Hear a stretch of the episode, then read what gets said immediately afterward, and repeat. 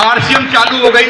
सन 2000 में कंपनी चालू हो गई। मैं नौकरी करता था, मेरा बॉस कहता था कि आरसीएम से कपड़ा खरीदो। जो पहले लाला की दुकान से कपड़ा खरीदते थे तो लाला अमीर बनता था। अब आरसीएम की दुकान खरीदोगे तो आरसीएम से आप अमीर बनेंगे। तो मैंने चार प्रश्न पूछे। पहला प्रश्न पूछा, आरसीएम का तो कभी नाम नहीं सुना। हिंदुस्तान लीवर का सुना है, डिग्जाम का सुना है, ओसीएम का सुना है, रेमंड्स का सुना है, सियाराम का सुना है। आरसीएम का कपड़ा कभी नाम नहीं सुना। दूसरे का नाम सुना भी नहीं है, सुनेगा भी नहीं। मैंने कहा, क्यों नहीं? क्योंकि आरसीएम नाम नहीं सुनाती। तुझे पता है कि जिसका भी नाम तूने सुना है ना उस व्यक्ति का स्पेशल पैसा तुझे देना पड़ता है। मैंने कहा एग्ज़ाम्पल तो उन्होंने कहा हिंदुस्तान लीवर 120 साल पुरानी कंपनी है जिसका नाम है हिंदुस्तान यूनिलीवर।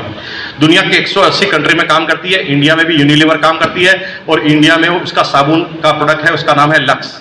क्या नाम है? लक्स। लक्स साबुन जो है सत्तर साल पुराना साबुन है। लेकिन 25 साल 22 साल पहले ऐश्वर्या राय मिस वर्ल्ड बनी। दुनिया की सबसे खूबसूरत महिला का खिताब जीता। तो लक्स कंपनी का जो डायरेक्टर है ना, वो ऐश्वर्या राय के पास गया।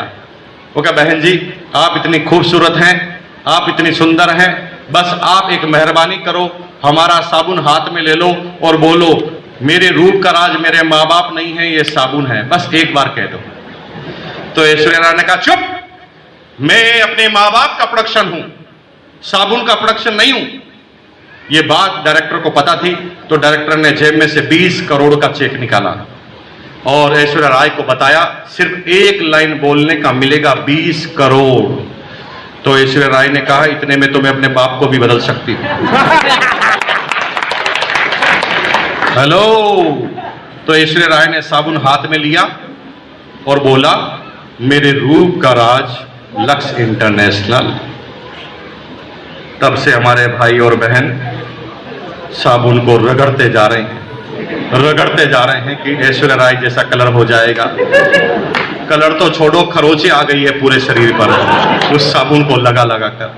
तुम सोच रहे हो कि साबुन पे एक ही तरह का टैक्स होता है? साबुन पे जीएसटी तो विजिबल टैक्स होता है एक अनविजिबल टैक्स बताता हूँ।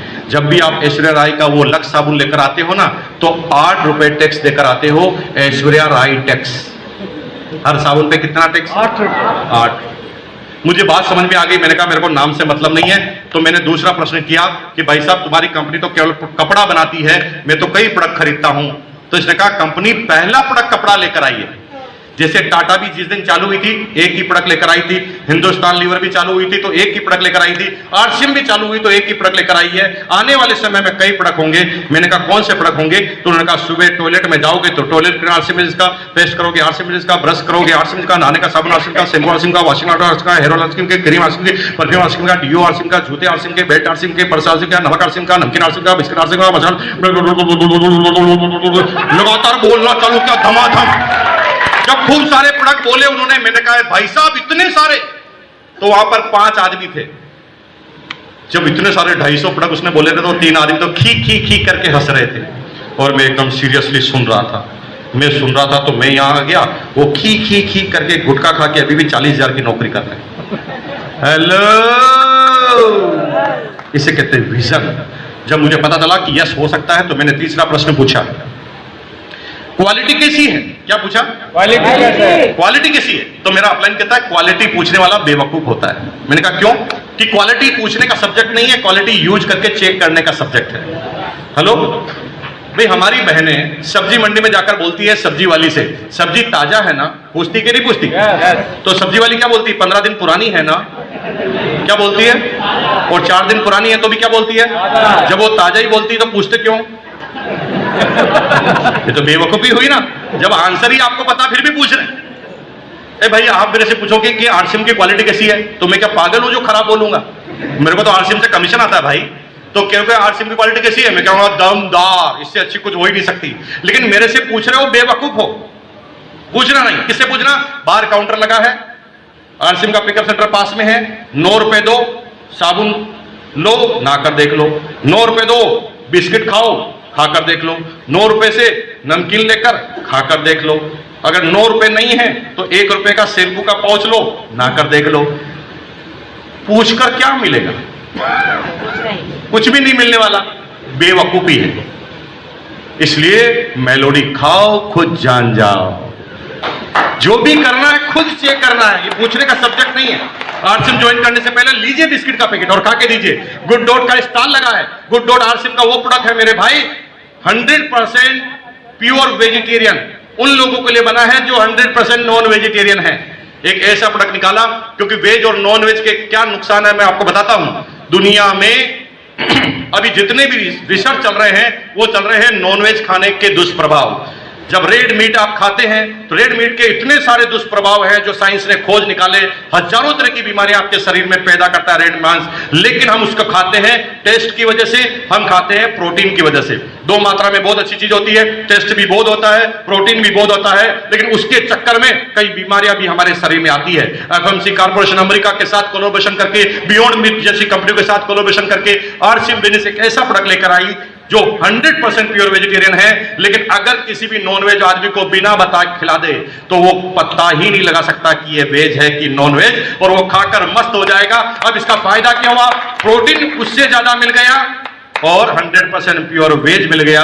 शरीर को बीमारियों से दूर भी रखा प्रोटीन भी पूरा मिल गया। और मज़े की बात है कि कंपनी ने आज एक डेमो स्टॉल लगाई है बात। कंपनी ने डेमो स्टॉल लगाई है। एक डाइट डेढ़ सौ रुपए में पड़ती है। सवा सौ से डेढ़ सौ रुपए में पड़ती है जब आप घर पे बनाते हैं। लेकिन कंपनी यहाँ पर एक सब्सिडी रेट में आपको एक प्रोडक्ट अवेलेबल कराती है, चावल के साथ करी।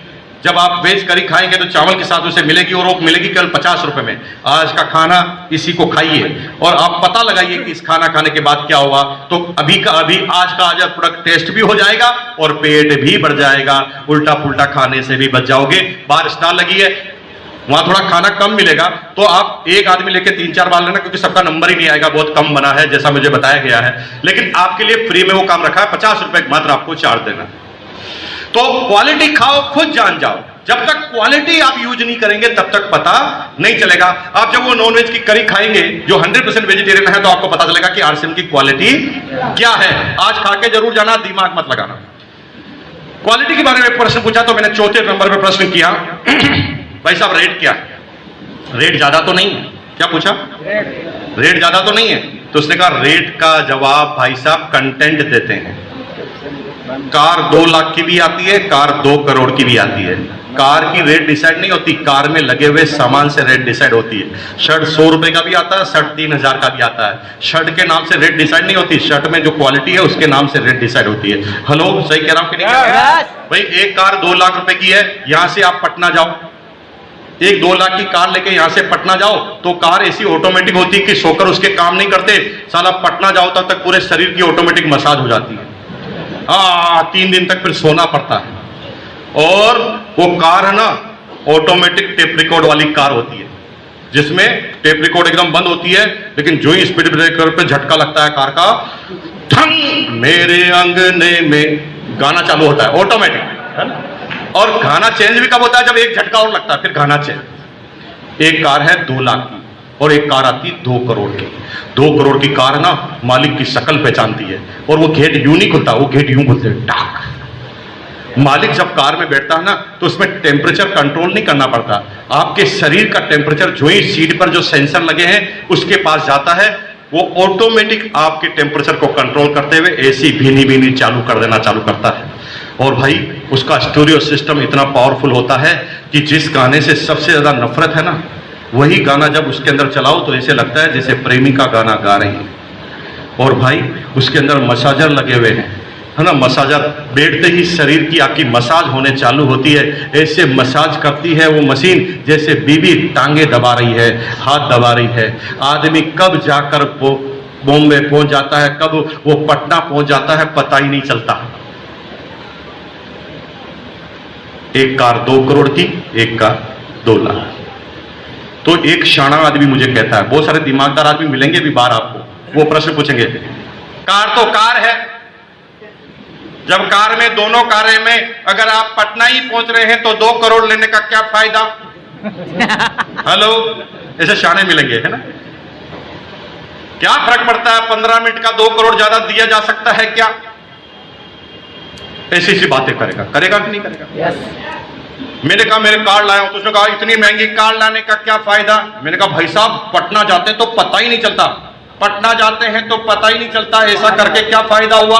साला दो करोड़ लगाया और पता ही नहीं चलता। कम से कम ट्रैक्टर लाता तो पता तो चलता। ट्रैक्टर लाता तो टक टक टक चलता, पता तो चलता कम से कम। कार से क्या पता चलता? है मैंने अपने दोस्त से कहा, भाई साहब, मैं आठ करोड़